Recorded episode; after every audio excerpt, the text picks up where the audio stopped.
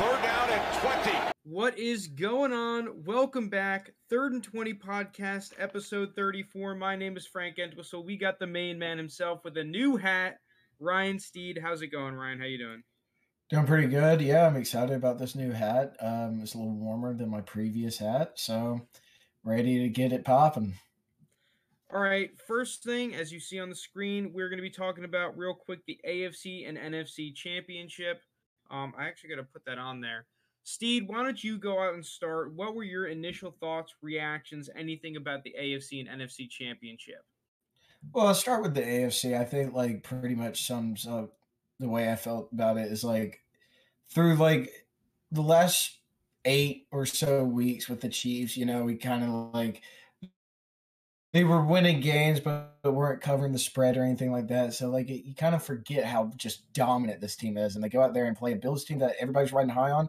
And I'll be one to say it too. Like I I bought into the Bills Mafia hype, and they're just clearly not on that same level yet. And the Chiefs are just playing on a different level than anyone else. And you know, like it's pretty crazy just to know that you know Patrick Mahomes is going to be doing that for the excess 10 plus years in Kansas City.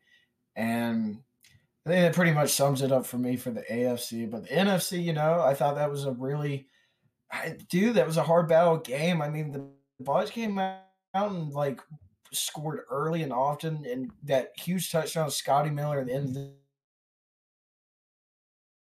And I mean, you know, like a lot of people with Rodgers always saying these NFC championships losses is that you know he never gets help. Well, like their defense converted three turnovers, got three picks in the second half, and gave Rodgers every single shot in the world to win that game. You're the MVP. Your defense, you knew this was going to be a tough game, regardless.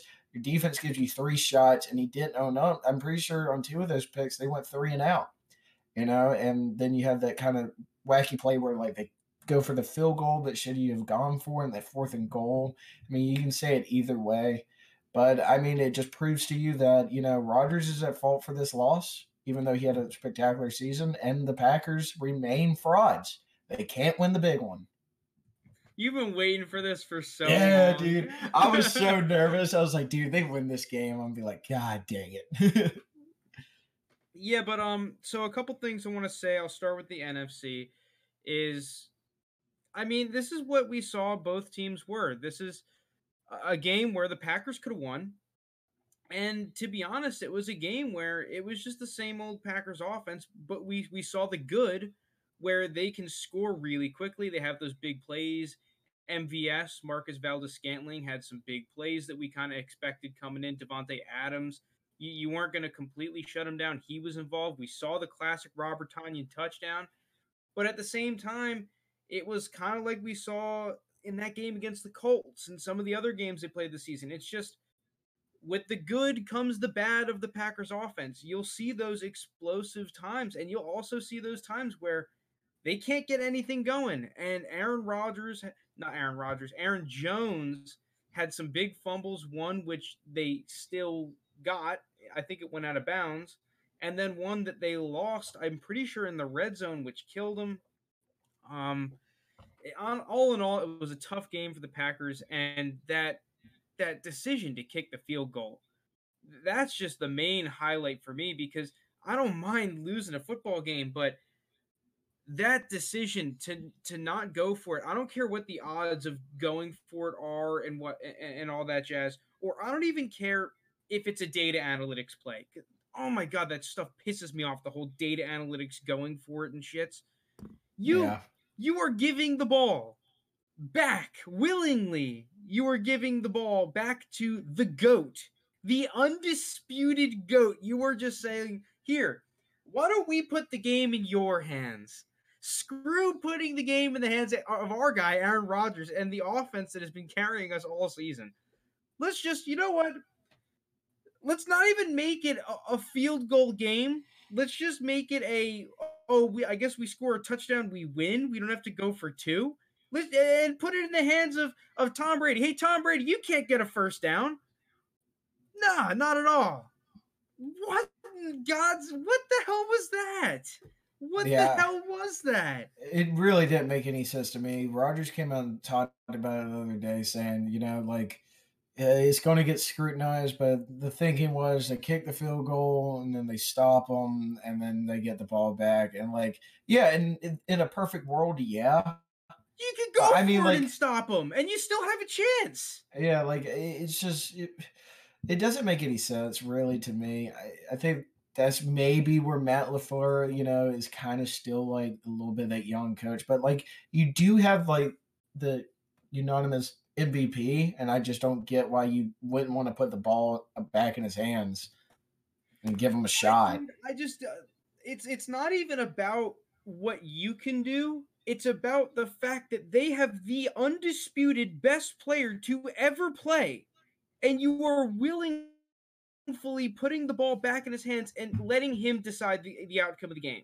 I don't care how good your defense is. I don't care what the data analytics says. I don't care about any of that. It's just if I'm playing football and I'm a coach, I am doing everything that I can to not have the other team's best players decide the game.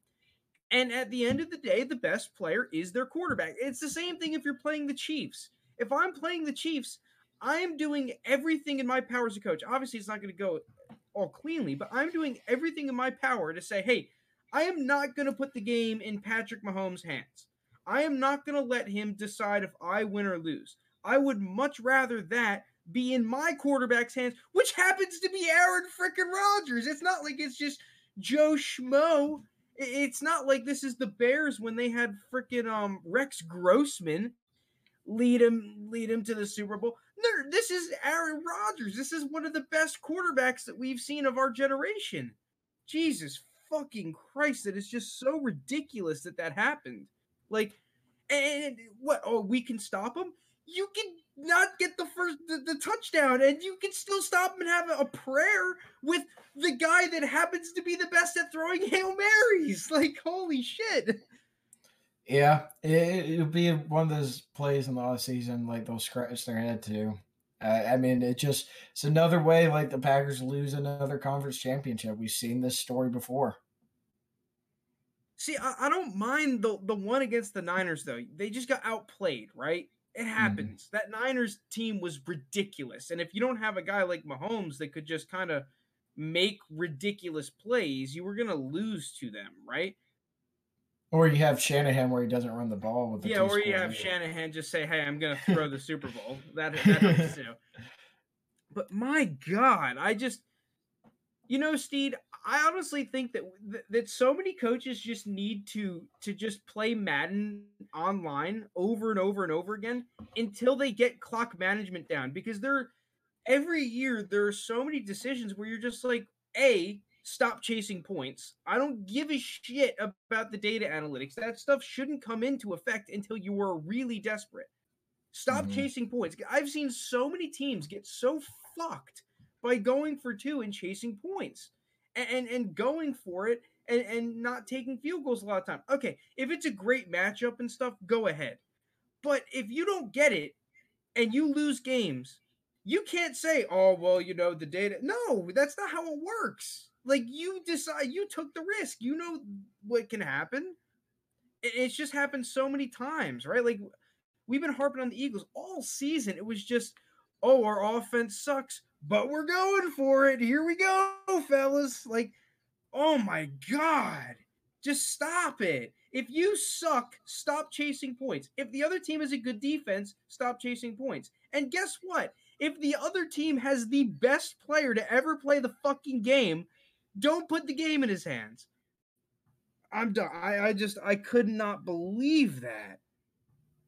AFC, what I've been saying finally happened. I just chose to believe in the Bills the wrong fucking game. The Bills, the the big problem with the Bills, and I I was both right and wrong actually, is I thought that the fact that they didn't have a running game was what was going to screw them, and that's not mm-hmm. necessarily mm-hmm. true. What was true though wasn't the fact that they didn't have a run. They don't have a number two, which is their big problem. You know, Cole Beasley is a is a decent number. You look at number twos in the NFL.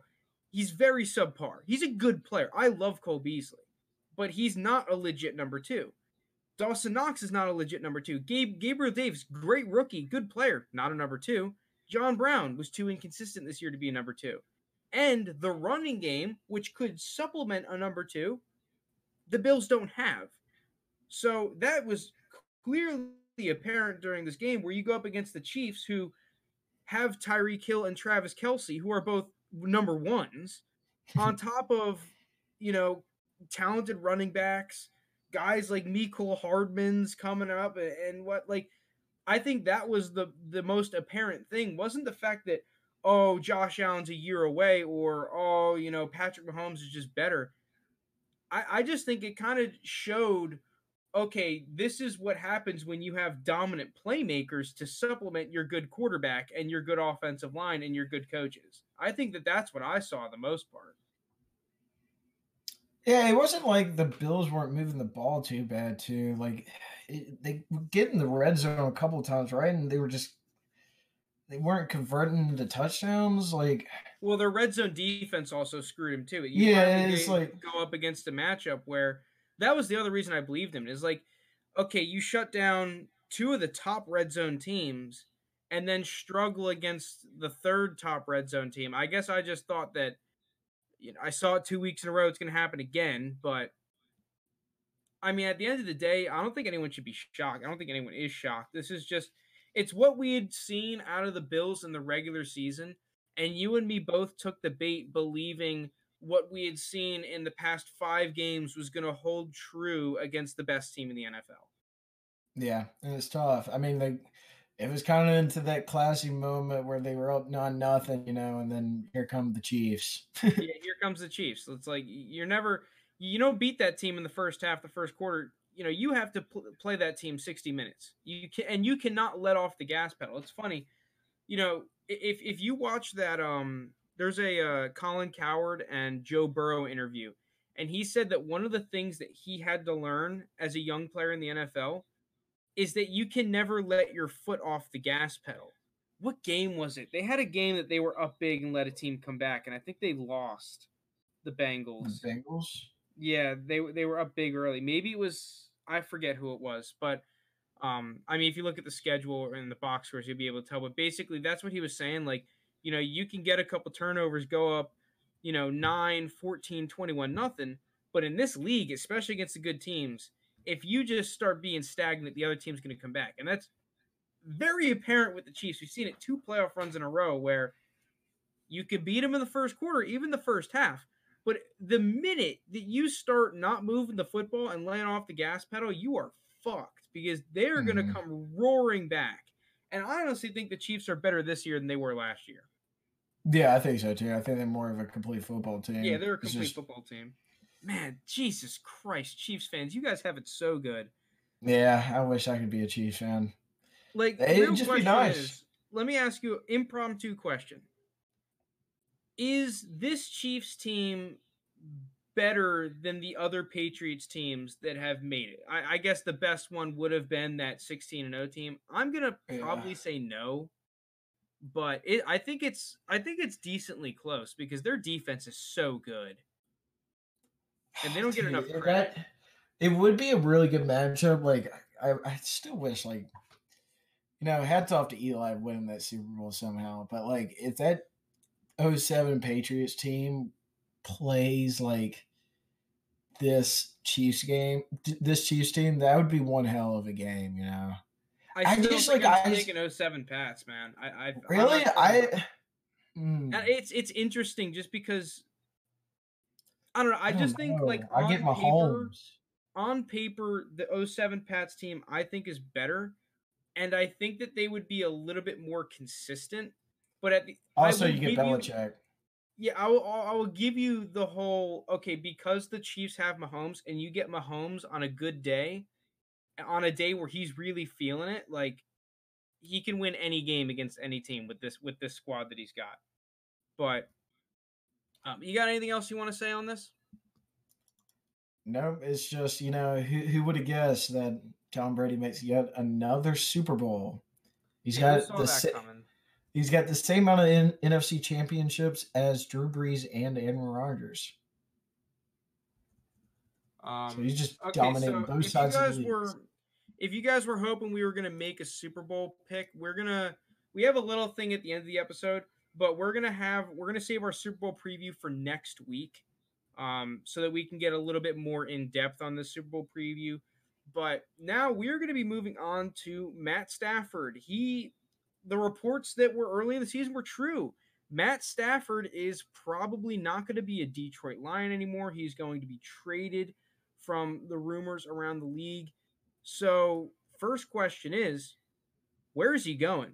So, I I want Matt Stafford to go to Denver. I think that Denver would be a great spot. I don't think that he's going to fetch a one, a, a, one pick, a, a, first round pick, because he's demanding a trade and, and what I don't know. I have no idea what the price for him is going to be. I, I would I imagine because he's forcing his way out, it would be like a two or a three or something. Basically, a little bit more than what you would would have gotten in a comp pick for Stafford. That's what I'm thinking. I don't really know. The market could be a lot more competitive.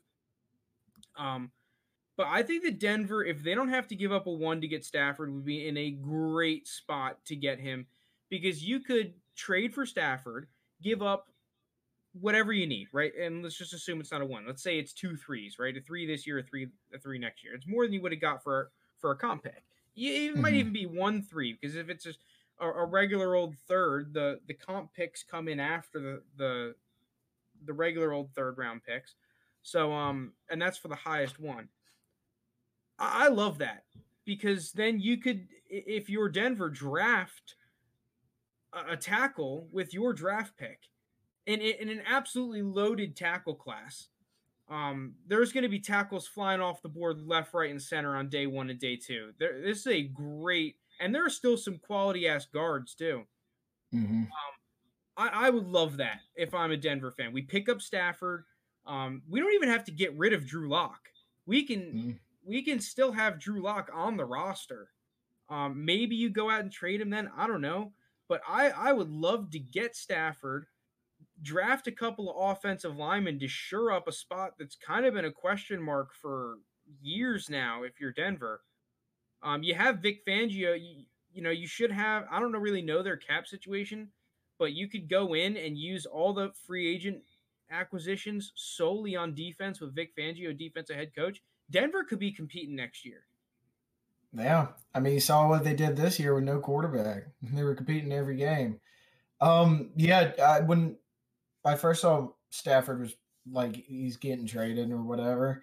I thought of three team Broncos were like first came to mind. I thought that would be a really good fit.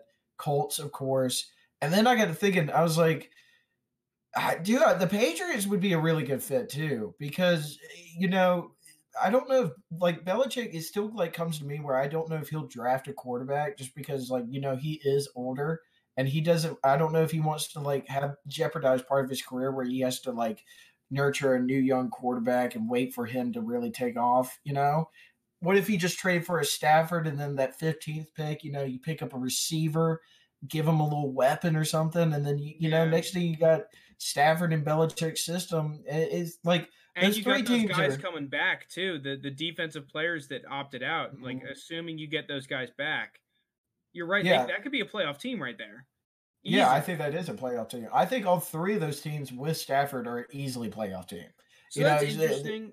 um, you know, the one thing I will say though about Belichick not wanting to draft a quarterback, if you look at his draft success, that is one of the positions that he has been pretty good on though in terms of his track record. He has been able to pick quarterbacks, and I, I mean, the Patriots don't have a third rounder to, to trade. Um, once again, I don't know what the price for Stafford is going to be. That's going to be an interesting question. Mm-hmm. We can get into that after we talk about the landing spots for a little bit. But I, I mean, I wouldn't be surprised by the Patriots. But at the same time, if Belichick wants to to put this team into position to win for the long term, I wouldn't be surprised if they just went for a quarterback. You know, that, that is a position that I understand we can be we can be skeptics of Bill Belichick's drafting, especially recently. You know, you look at the receiver position; it's been a mess. So, some of the other positions have been a mess, but I, I'm pretty confident in him picking up a quarterback if I'm a Patriots fan. And I, I mean, I don't necessarily know if it's at pick 15 or maybe it's in the second round or whatnot, but at the end of the day, if the Patriots draft a quarterback, I'm not I'm not going to come out here and say, "Oh, well, they suck at taking first rounders and quarterbacks." Like, nah, I, would like that for them, and you get and you get them cheap. You know, this is going to be a year where the Patriots are finally have some room to work with with the cap. So whether that's bringing in Stafford or or they draft someone and bring in talent around him, I, I think that I think that people are thinking that the Patriots outlook is a lot more grim than it actually is. No, yeah, I mean it's still a really good quarterback class. It's just, you know, well, just regardless you... of quarterback, just they actually yeah. can bring in free agents now. And if we're looking at what is the one thing Bill Belichick has been proven year in and year out he's good at, he can bring in free agents for dirt cheap that are really good. You finally give him some cap space to spend some cash. You look at the guys that he's brought in. Stephon Gilmore was kind of a big money free agent. Like he came in mm-hmm. and is now a top corner in the league. Like he brings in a couple guys. All of a sudden, you get a couple draft picks. Like this Patriots team could be back. Could be back. Not not necessarily dominant, but dude, they weren't too far out of the playoffs this year. They beat some good teams this year. I think people are looking way too much at the negative with this Patriot squad instead of the positives. Like dude, we knew they were going to come in and struggle. I mean, I took the under on, on them. At least I thought that they were going to come in and be hovering around eight wins. Um, they shocked me some games though, dude. They had a great game against the Ravens, and that that was without really being able to throw the ball at all. like, yeah, I mean, they had great games against the Ravens and Cardinals. You know, to, I mean, granted the Cardinals didn't make the playoffs, but you know, two playoff caliber teams. I mean, it's still there. Right, if, if they add Stafford to that squad, they they could be great. And maybe we see what they wanted out of N'Keal Harry if you get a guy like Stafford that has been able to be a very successful deep ball 50-50 ball thrower with I mean obviously Calvin Johnson I think I could be a good 50-50 ball thrower to Calvin Johnson but we saw Kenny okay. Golladay uh, Marvin Jones would have some really good games so maybe we see I, I still think the guy there, if it's a guy on the roster, would be Jakobi Meyers. I think that he would be really good, but still, um, I don't. I think we can all agree that Cam Newton was not the ideal quarterback to have N'Keal Harry succeed.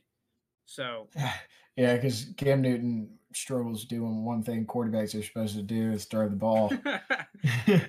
so, what about some shocker teams? Do you have any teams that you think that pe- people aren't really on the radar that could pick up Stafford?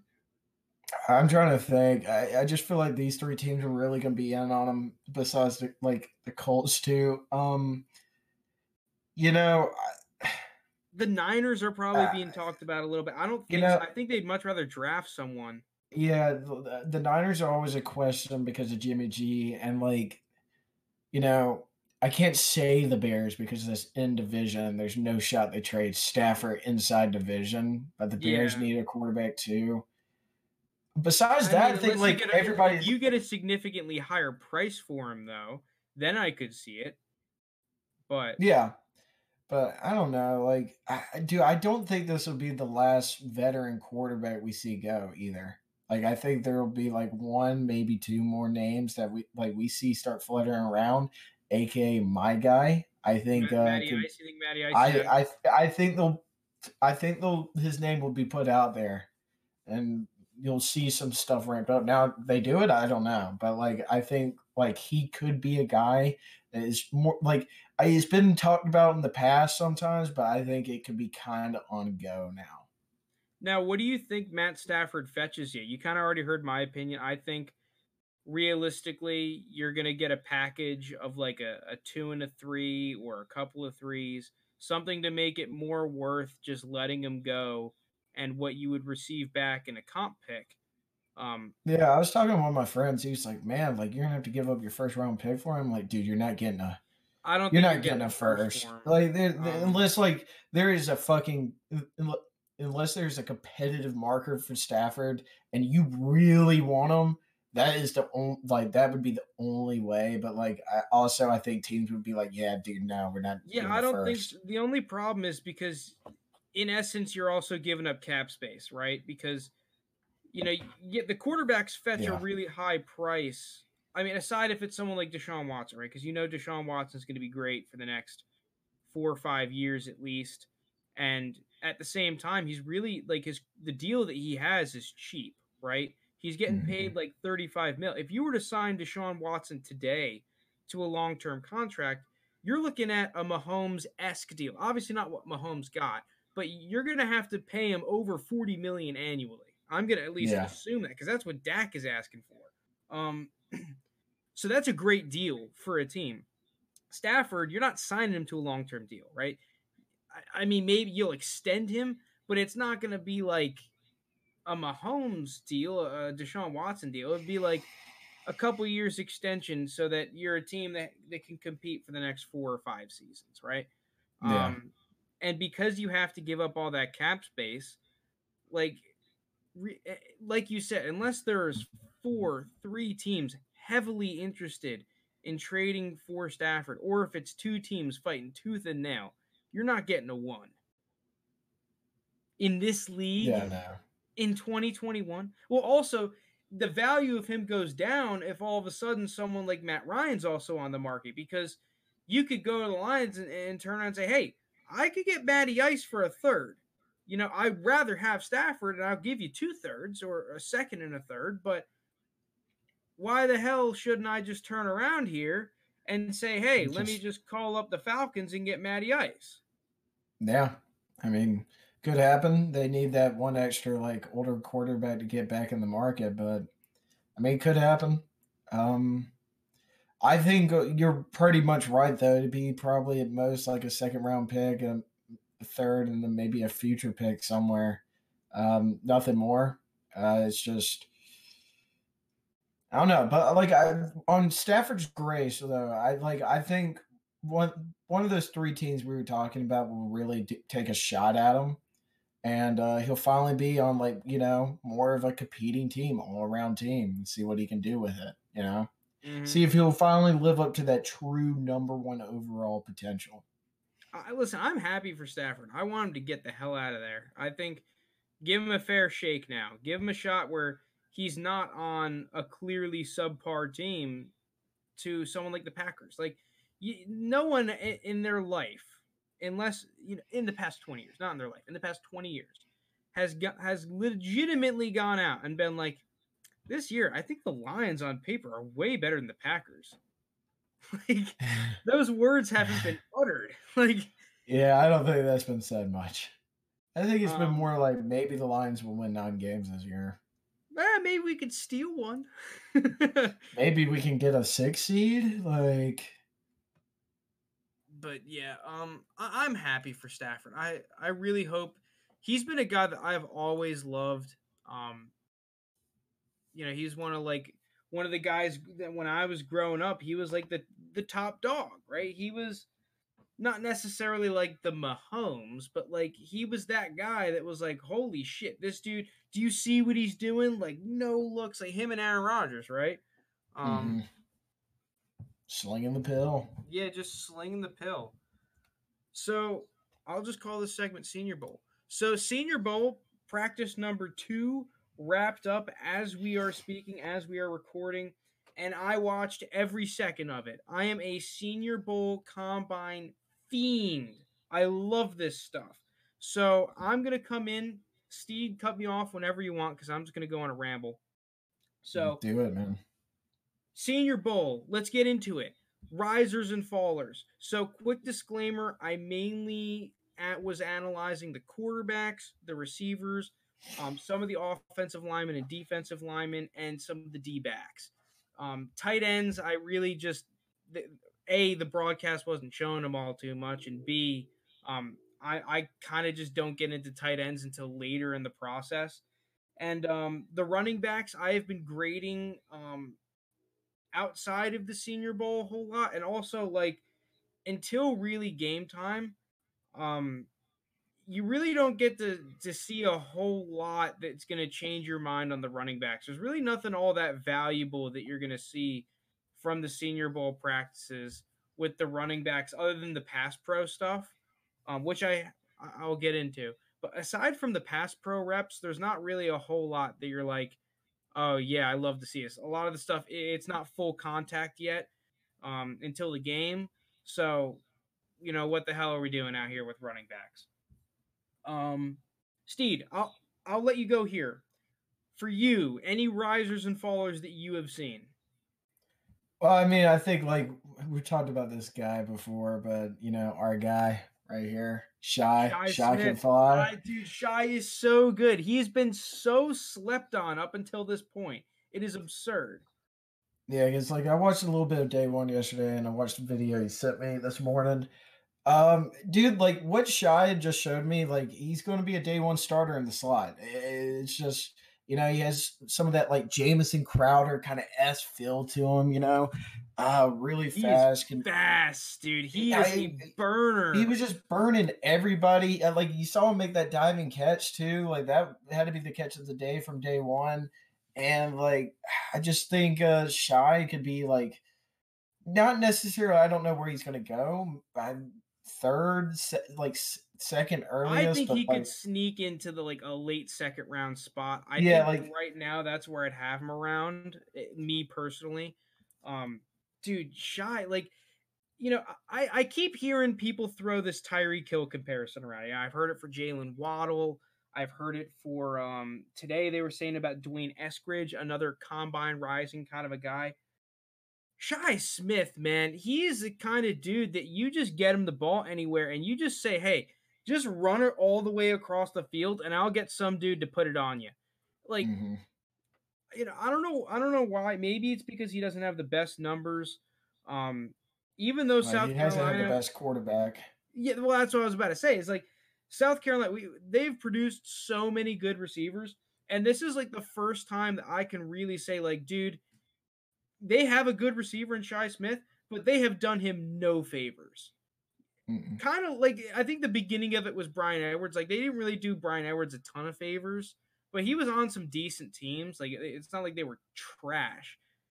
Dude, this South Carolina team was just trash. This especially the offense, dude. They did him zero favors on film with that with that offense. And he was dude, he has some good film still. Like I I mean, because we both went to South Carolina, we just naturally watched the games. And every single time I watched that offense, I felt like I was saying, dude, this Shi Smith guy, he can play. He can play. Not that he's going to be a number one necessary, but this is a guy that if I'm a coach, I want him on my football team. Yeah, I think a play for me where Shi really stands out. I think he was a freshman this year, but uh, it was the year we played Michigan, the Outback Bowl, like a couple years ago, and Bentley was still the quarterback and I, it was just like a simple go route, I think. And he just like the Michigan's good, all like Jim Harbaugh defense got some good players, and he just blew past everybody. And Bentley hit him for like 60, 70 something yards. And like I think that's really where he kind of took the storm. But you know, like South Carolina's always been good at producing receivers, so I think that'll even help his draft stock a little bit too. Well, yeah, the play that got me hooked on Shi Smith was a similar play where you just have him on a go route, but it was against Clemson, I'm pretty sure, where he burnt Isaiah Simmons. There was it was some highly rated defensive player. And Isaiah Simmons, I, am going to assume it's Isaiah Simmons. I am 99% sure it was Isaiah Simmons. But dude, that's a guy that ran under a 4 4 in the 40. And mm-hmm. Shi Smith burnt him. Like, not only is he going to test fast, I think he plays even faster than he's going to test. Like, unless he goes out there and runs like a low four threes, like, which he very well could. The guy is an absolute burner. But I, I, huge fan of Shi Smith. I think he's going to finally start getting some recognition now from the stuff in the Senior Bowl. I know he got hurt today, so we didn't get to see him today, but from those one on ones that we saw day one, and from what South Carolina's done in the past, and as we get deeper into the process, I think that we're going to see some teams really fall in love with Shi Smith. And if there's anything we learned from last draft, teams want speed. Teams mm-hmm. want talented players that are fast. They look at the Chiefs and they say, "We want to do that." Um, Shi Smith fits that. He's a guy. He's a talented receiver that's fast, um, super fast. So some other guys, I went into D'Wayne Eskridge was tearing it up, uh, especially today he was the guy that the analysts were saying Tyreek Hill. He's nowhere near that polished. He's definitely going to rise on people's draft boards, but he's still very raw. He's got a lot to work on. Um, for me, Kadarius Toney, other than the fact that he couldn't catch the ball, his routes and his footwork look really good, which is a little bit unsurprising, um, to be completely honest. Um, Nico Collins from Michigan, we finally got to see him play. He's a guy that opted out for Michigan at the beginning of the season. He's a six-four guy. He looked pretty damn fast. He was making some good contested catches.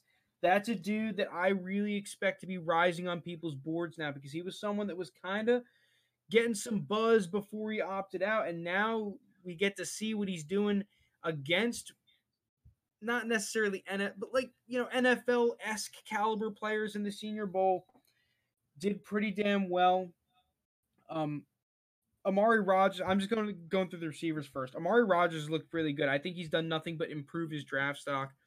Um, as a slot receiver, like that's a position that we've seen the value of now really increase. We've seen teams like the Dolphins last year, not necessarily a slot receiver, but they drafted a slot corner in the first round.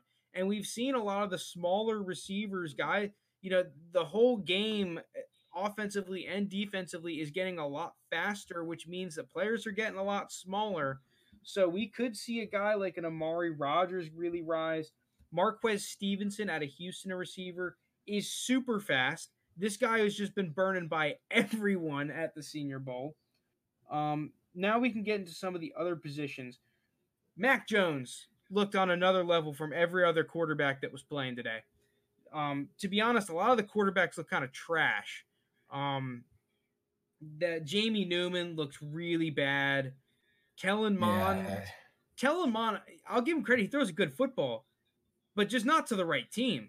God damn, like he's just, you know, he's he's like he has so much potential. Kellen Mond, it's just mm, start putting it together, man. Like, come on. Um, who else? Sam Ehlinger, I'll give credit. He looked pretty good today. Sam Ehlinger, um, he's a guy that I've kind of always. He's the Texas quarterback. Um, I've always kind of been a fan of him. Um, I don't think he's anything crazy, but he's the kind of guy that he's gonna go day two, day three, probably somewhere around day two, late day two, I'd guess, because he's a quarterback. I wouldn't be surprised if he went early day three. But he's the kind of guy. He's a high character guy. Um, he offers you some stuff running and passing. I heard the analyst comparing him to Tim Tebow. I think he's a, a way more natural throw of the ball than Tim Tebow, but obviously not as good running the ball. So I think that he's a guy that can kind of you can kind of look out for. Ian Book, I am not a fan of Ian Book. I'm not sure if I've said it on the pod or not, but I am not drafting Ian Book if I'm an NFL team. I'll give him credit. He impressed me today. Um, Ian Book's just a winner, dude these guys they, they're coming in and learning a new offense in a couple of days. Obviously it's not insanely complex in certain in terms of like the adjustments and crap but it's tough you know you get these long ass play calls and stuff. A lot of these guys are coming from much more simpler systems. So ian book i'll give him credit look pretty good. Um now let's get into some of the other players. Uh, Quincy Roche, pass rusher, I thought he had some really good reps. I'm going to be looking at him more closely. Um, left guard Trey Smith from Tennessee looked really good. You talk about a people mover. I'm pretty sure he's the kid. He was one of the top rated tackle prospects in the nation when he went to Tennessee. I'm pretty sure he's this guy. And then um he actually got blood clots in his lungs and had to miss oh, a year of football. And doctors and, and, and a lot of people thought that he was actually never going to be able to play football again. But then he comes back but in that time period that he missed, Tennessee recruited another sick left tackle. So he moved to left guard, which may have actually helped him out because he really took to guard really well and has now just become a huge mauler. The guy is a beast of a person, and he was moving people all day. So, um, and, and the next guy, so they, they did the nine on seven drills, which is basically just hand the ball off eh, up against the, the front seven of a defense just offense versus defense, physical drill. It was really fun to watch. And there were reps where he, Trey Smith, the left guard, and Alex Leatherwood, the Alabama left tackle, were on the same side. And it was just unfair having those two guys on the same side of the field on run plays, these are two guys that are going to be going around the first round. Like, Jesus Christ, like they they're both just rising, if anything, because they were. It was the defense knew it was a run, and it was unfair. These guys were just mauling people five yards back every rep. Uh, Trey Smith looked really good in space when he had to go block linebackers. So I was really excited for what I saw out of those guys. It just adds more quality to what is already a great offensive line class. Um, D backs, eh, you know, the D backs could have looked a little bit better in my opinion. There was a couple decent ones. This uh, number eight from Washington, I forget his name. Um, I thought he had a couple good reps. Um, who else? Going back to the receiver, a guy. I'm not sure if I should consider him a riser or not, but Austin Watkins. I think he's from UAB. Um, not 100%. Oh, sure. the Blazers. I think he's from UAB. This is a really interesting guy because he wasn't necessarily separating a ton, but he caught every single football that was thrown at him. He did not drop a pass. He did not go out of bounds on passes, anything. He caught every single pass, and some of them because he wasn't separating consistently. It's not that he couldn't separate; he just wasn't doing it consistently. Some of these were tight, tight passes that he had to catch. Guys draped all over him. He, I thought he looked pretty good, like kind of like a Juju Smith Schuster kind of a guy, where you know Juju Smith Schuster has had some problems separating against man coverage, but you talk about a guy that can catch everything thrown at him when he when he gets his hands on it and they can find spaces and zones.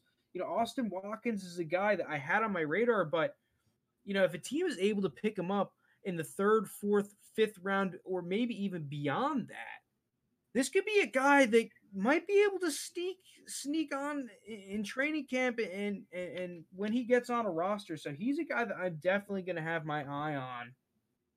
Um, if we get into the running backs now, Rhamondre Stevenson, the kid out of Houston, looked pretty damn good.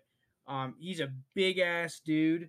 Um, and, and, you know, mainly in the pass pro reps, I was really excited what I saw out of him. I definitely going to start grinding his film a little bit now that we're getting into that. Uh, let's see, where the last of my notes? Um, on the risers. Um, Frank Darby. Uh, no one's going to mention him as a riser, but I, I liked what I saw out of his routes a little bit. Kid from Arizona State. I, he's a guy that I'm going to be looking into. Um, oh, Khalil Herbert, running back out of Virginia Tech. Um, I'm pretty excited what I saw out of his pass blocking. When I did my film analysis on him, I haven't released it yet, but spoiler alert, his pass blocking was one of my weakest areas of his game, and he looked pretty damn good. He had a bunch of real. He only had one bad rep.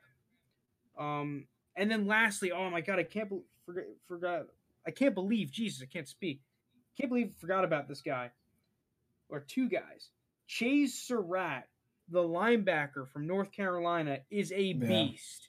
Yeah. This guy is an absolute stud. He can move well. He was blitzing really well. This is a guy that I think is going to be going in the second round, maybe creeps into the first now. And whatever team he goes to, I would be ecstatic because I think that this is a great linebacker for the modern game. And um, I, I think he's going to be a beast. And then lastly, unsurprisingly, Creed Humphrey, the center out of Oklahoma, is a beast. People couldn't move me yard. He was having some great one-on-one reps um, on the interior. He had a couple bad snaps, but I don't think that's anything crazy. Um, but just as pass blocker, he looked really, really freaking good. So, you got any last risers on the risers rant? Uh, no, um, I I don't know if he's much of a riser, but uh, a guy like Missouri had like kind of an interesting season, and I know Larry Rountree is there. Yeah, Larry Rountree, he's another big ass dude. Yeah, what do you think about him? Because like I'm seeing like people were talking about him getting a little buzz. I mean, this is a guy that scored 14 touchdowns this year for a Mizzou team that was not necessarily supposed to be all that great. Um,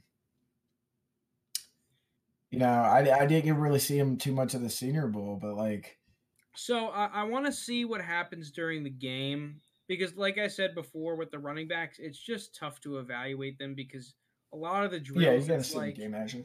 yeah, I, I I value the game action for them, kind of like the quarterbacks, right? Like, I mean, granted, see with the quarterbacks, it's more so that the the other ones that weren't Mac Jones, Sam Ehlinger, and Ian Book looked so bad that it made the other ones rise, right? Did what about Trask? I didn't see Trask out there. I thought he was on the roster. I thought he was too. I didn't see him. Um, I don't know if he was if he was playing and I'm blind or whatnot. I did not see Kyle Trask out there. Yeah, he's on the uh what he's on the American team. I didn't see him. Um, Maybe he didn't participate in the drills. I, I guess not Oh. because I did not see him. Um, who who who? We, oh, Rountree. I he looked all right. Um, I think the the only running back that I think that really had bad areas was one Kylin Hill. I now once again don't take this for you know take this with many grains of salt because I am not even using this in my evals too much. But Kylin Hill, I don't think looked all that good. And um, more importantly, is that Michael Carter in his pass blocking reps, I thought was getting moved a little bit too much for my liking. He wasn't wasn't as clean as I was hoping for a guy that that a lot of people have rated very highly. I haven't finished or even started my analysis on Michael Carter yet, but um, it did not get off to a good start with his pass pro. Now let's go quickly into the fallers. Um, Sage Surratt, um, unlike his brother Chazz, Sage now to be fair, he did get dinged up. He he got a little bit of an ankle injury, but he did not look very good. Um, from my from my analysis during the Senior Bowl, I I wasn't necessarily high on him to begin with. I know a lot of other people are. He was, you know, like through nine games had like a thousand yards. I was not impressed with what I saw. Um, Felipe Franks, unsurprisingly, looked like dog shit. He looked awful, and, and it wasn't even. I, I hate to be so hard on the guy, but it's just the No, truth. no, no. It's just funny because, like, you know, he, he's just so bad, man. He's just so bad. He is awful. And the, the fact that he started at Florida over Trask and, you know, of course he transferred and played Arkansas, so like, just crazy. Like, I've never, like, sat back and, like, watched Felipe Franks do something and be like, wow, that was a good play. like, Well, it's funny because the announcers, the the analysts were saying like, "Oh, well, he's a flashes guy," and I'm like, "Dude, you're the." You just say he's bad. Just say he's having a bad day. Don't say he's a flashes guy. Like, geez, that's even more rough than saying. But it was it was bad from the throws. He was late on every throw. Um, it was bad when he would throw the ball. There was one throw that he threw way over the top of someone. Um, and then they it. were saying, "Oh, well, the wind picked up." Like, give me a break. Um, and it even he was even having such a rough day that he he wasn't getting the play calls down. I mean, that was one thing I brought it up earlier. Like, it's tough for a lot of these guys. You start getting the NFL play calls; they're long and they got multiple calls on there. You got kills and alerts and stuff. And there were plays where he would have to. I saw one time he had to ask for the play four times. Four times he had to ask for it. Um, and that's where I was impressed with someone like Ian Book. He was getting him down. He was ready. He was just getting in on the radio, bang, in there. Felipe rem- Franks couldn't do it. That reminds me of that uh, when Gruden used to coach for uh, Tampa Bay, and who was it? Uh, was it Glennon or who, who was- Yeah, he, he just couldn't get the play right. He's like, Jesus Christ, son, it's not rocket science. Get your head out of your ass, Glennon. just um, God, cracks me up. Uh, so who are the other fallers that I saw? Um, let me see. I'm trying to get him. I guess not necessarily fallers, but we knew they were day threes. Um, Powell from Clemson did not look all that good. McMath from LSU, Jag, in my opinion. Uh, Jag stands for just another guy, If you did not know, um, who else? I see. I don't know the names a lot of the offensive linemen yet, but some of them were looking crap. There were a couple pass rushers that looked just so awkward. Um, we'll we'll do more on the Senior Bowl when you know after the game is over and I've gotten time because we're literally recording this 30 minutes after the day two of practice ended. I'm just going off of what I wrote down when I was watching it. Um, but yeah, that's that's for the most part it for the Senior Bowl right now. I'm trying to just sort through my notes to see if there's anything that I missed. Oh, the number eight on Washington, his name is Taylor Jr. Apparently. Okay, I like that um, name. Oh, Ben Skowronek from Notre Dame. He did not look all that good in my opinion. Um, he's all right, slot guy. I, eh, I I don't know, nothing nothing for me. I wouldn't draft him. Um, and then number ninety one, the pass rusher on Notre Dame. I don't know his name. I should. He's a guy that I've seen on film when I've been evaluating running backs make some plays he looked great at the Senior Bowl. So he's a guy that's definitely I'm going to keep on my radar. I'm pretty sure he's a highly talented prospect that has a very difficult oh, to produce. Yeah, I know who you're talking about. I know you're talking about. He's. Uh, I think it I starts with like, no. Yeah, it's a, a God, dude.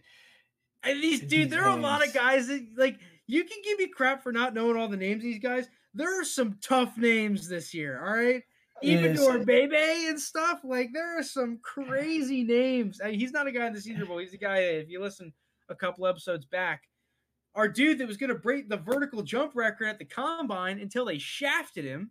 Yeah, no combine. Yeah, uh, the Notre Dame guy is uh, Adero Kumbo Gedehede.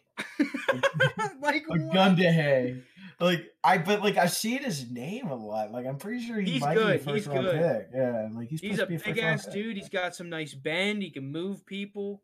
Um, also there was this one dude, number seventy one. He's at he was at a D three school. He was sick, dude. In the off season, his workouts are it's literally this is what he said to the production team uh, for ESPN. His workouts in the off season is chopping trees and moving rocks.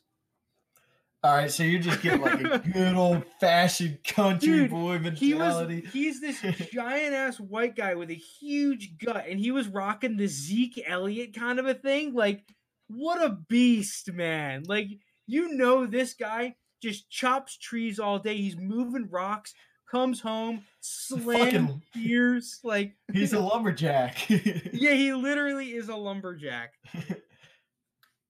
Definitely. But that like guy is awesome. I love that guy. But all right, lastly, we got a little like I don't even Super Bowl specials. Is that what we're calling it? Super Bowl specials. So we are going to be doing for the Super Bowl, we're going to be making picks. Just not what you would think. We're going to be making the stupid picks. The um we'll just get into it now. I don't have to explain it. Steve, why yeah. don't you kick it off? What are we taking first? All right, so the classic one is, of course, everybody knows it, is the over under on the national anthem. It's slotted at a minute 59 right now. Uh, who is singing this exactly? Because he's got, I think it's two candidates. I think they're between two candidates, either Jazmine Sullivan or Eric Church. And I don't know who Jazmine Sullivan is, but I know who Eric Church is. Who's Eric Church? He's like a country singer. Oh, okay. He sings like slow oh, country. Oh, so if he's a country singer, he's gonna sing it slow, easy over. What's the over's odds at? The over is at minus one of five. Uh, oh my god, that is a lock. He's a country singer. He, he's gonna sing his words all freaking slow. Over's yeah. a lock.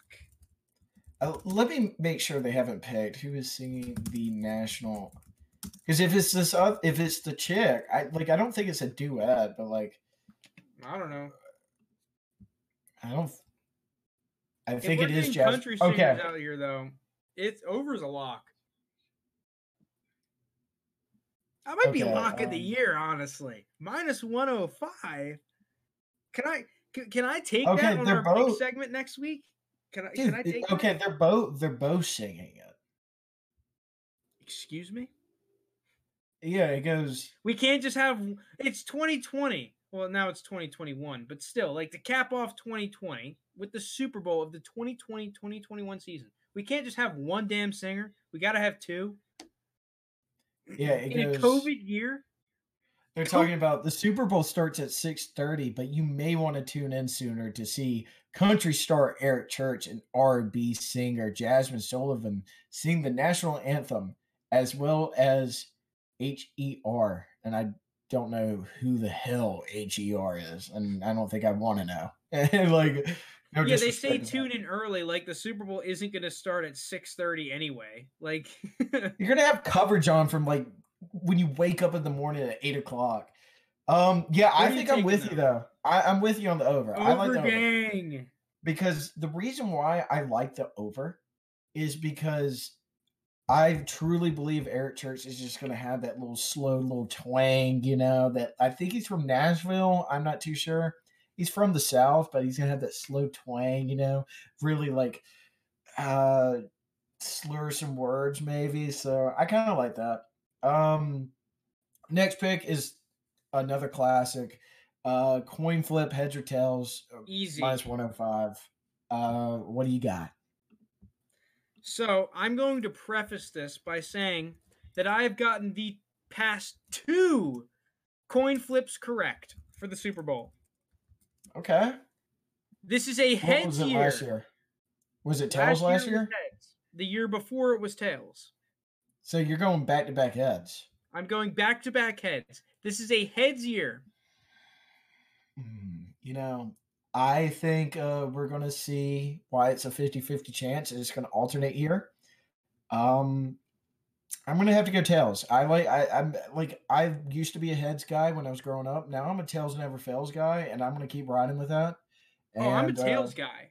I Oh, okay, you are. I am a tails guy, but it's a heads year. There's a difference. All right. Uh, I, I I think I like the tails here. I like uh I like it to go back and forth. I'm just gonna play the odds. I think the odds are in my favor here. All right, all right. You know, if, we'll see. We'll see. Yeah, we'll see. Uh, It's a next little next little prop is a pretty fun one during the national anthem. Who will be the first quarterback shown between first player being shown between Patrick Mahomes and Tom Brady? Patrick Mahomes is slotted at a value of plus 105 right now. Brady is sitting at minus 145. Seriously, they have Brady as the favorite. Yeah. Dude, I'm I'm going Mahomes. I don't understand that though. Like, how is the over? Maybe I'm taking the bait. I'm going Mahomes, dude. I think they're showing Mahomes. Dude, I just feel like, you know, Brady, the GOAT, back in the Super Bowl again, you know. Uh, yeah, but everyone 10 is like, Super if you mention if you mention football right now to the average person, they're just gonna be like Mahomes. Like he's just like Mahomes is like the trendy guy. He's like he's what's in right now. He is, dude. And Brady is like I- Brady is like the Darth Vader of football right now. It's like I'm just thinking of every Super Bowl, you know, that Brady's played in. I am pretty sure they've cut to Brady first. Maybe not the older ones, like back in the early 2000s. I don't really remember. But the previous ones, yeah, but Brady's always been- been the talk of the other Super Bowls. Now the talk is Mahomes. I don't know, like is is Brady not the talk? I mean, is like why is Mahomes the talk? I like I get Because like he's Mahomes more is the he's a sexy more- new guy. yeah, I know he's a more popular player and all of that, and but like you know, the story here is Brady first year on a We'll new see. team We'll is in see. the Super Bowl. We'll see. I'm just I'm taking Mahomes and getting my plus 105 and taking it to the freaking bank, dude. Lock okay, well, dude, these are locks. I'm going to go with Brady because I just feel like I I I, I just can see it. Like I just see it right now. I see the camera guy pointing right at him. Um next one is going to be like where did it go? All right. Um is result of first coach's challenge and you know like if they like get it or overturned overturns favored right now at minus 120 and for it to get NBC's for doing it the to get game, right? deferred I, I, dude, I think it's CBS, low key. Okay, regardless, just hear me out here. Hear me out. You ready for this? Super Bowl. There's got to be more cameras. There's got to be more angles. Therefore, the chances it's on CBS. get conclusive evidence from your coach's challenge should be higher if there are more cameras, more views. I'm taking okay. the overturned. Um, yeah. Uh, so I'm taking the overturn as well too. I think that's just a favorite, and the, like the guys are just gonna be all on it. Um, it's kind of a boring one, really. Um, let's see. Let's get like a little Weeknd going here. Uh, first Weeknd song that will be played. Here are your odds. In Your Eyes plus 550, Starboy plus 300. What is In Your Eyes? How does that one go? Sing it out for me. I honestly don't even know that song. Like I knew a couple Weeknd songs. Like I like the Weeknd. I did too. I think it's pretty good. Um, um, I if you like if you played it, I would know it. Um, Save Your Tears. The only ones I know is Starboy and um, I think there's another one. Um, Blinding Lights, Can't Feel My Face, and The Hills. I know. And um, What's the one that's really popular right now in the commercial?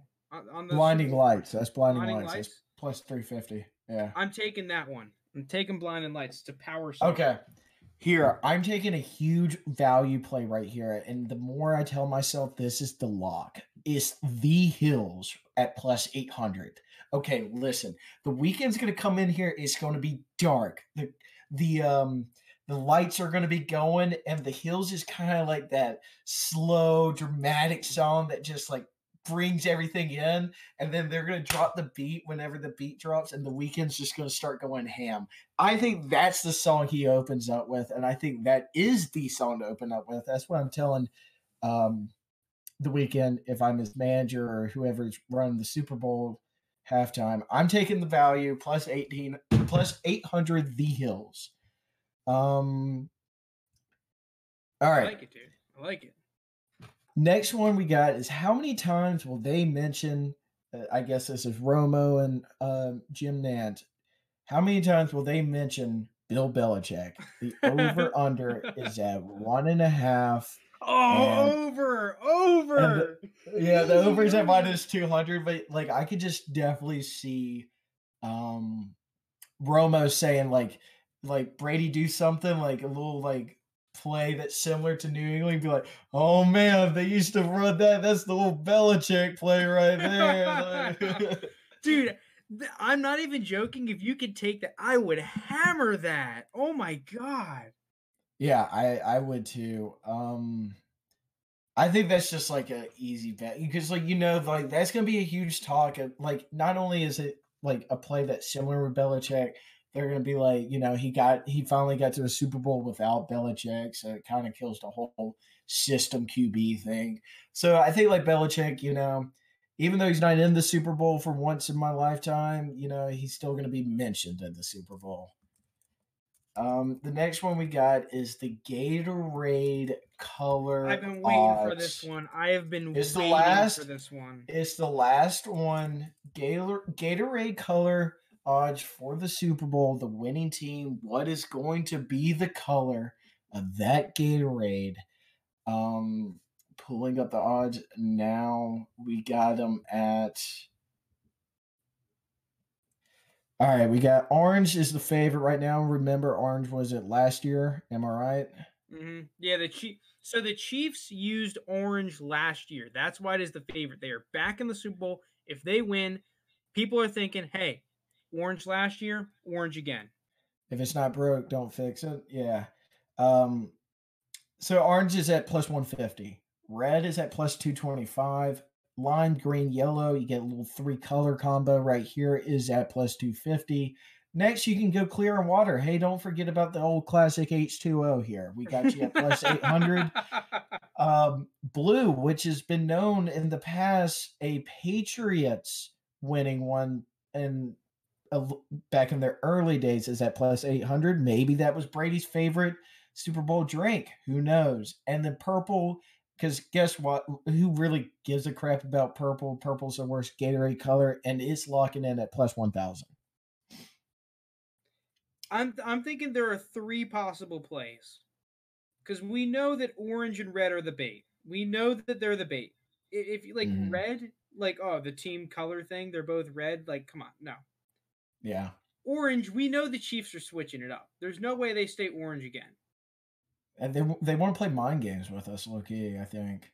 I think that the three good plays are blue, white, and yellow.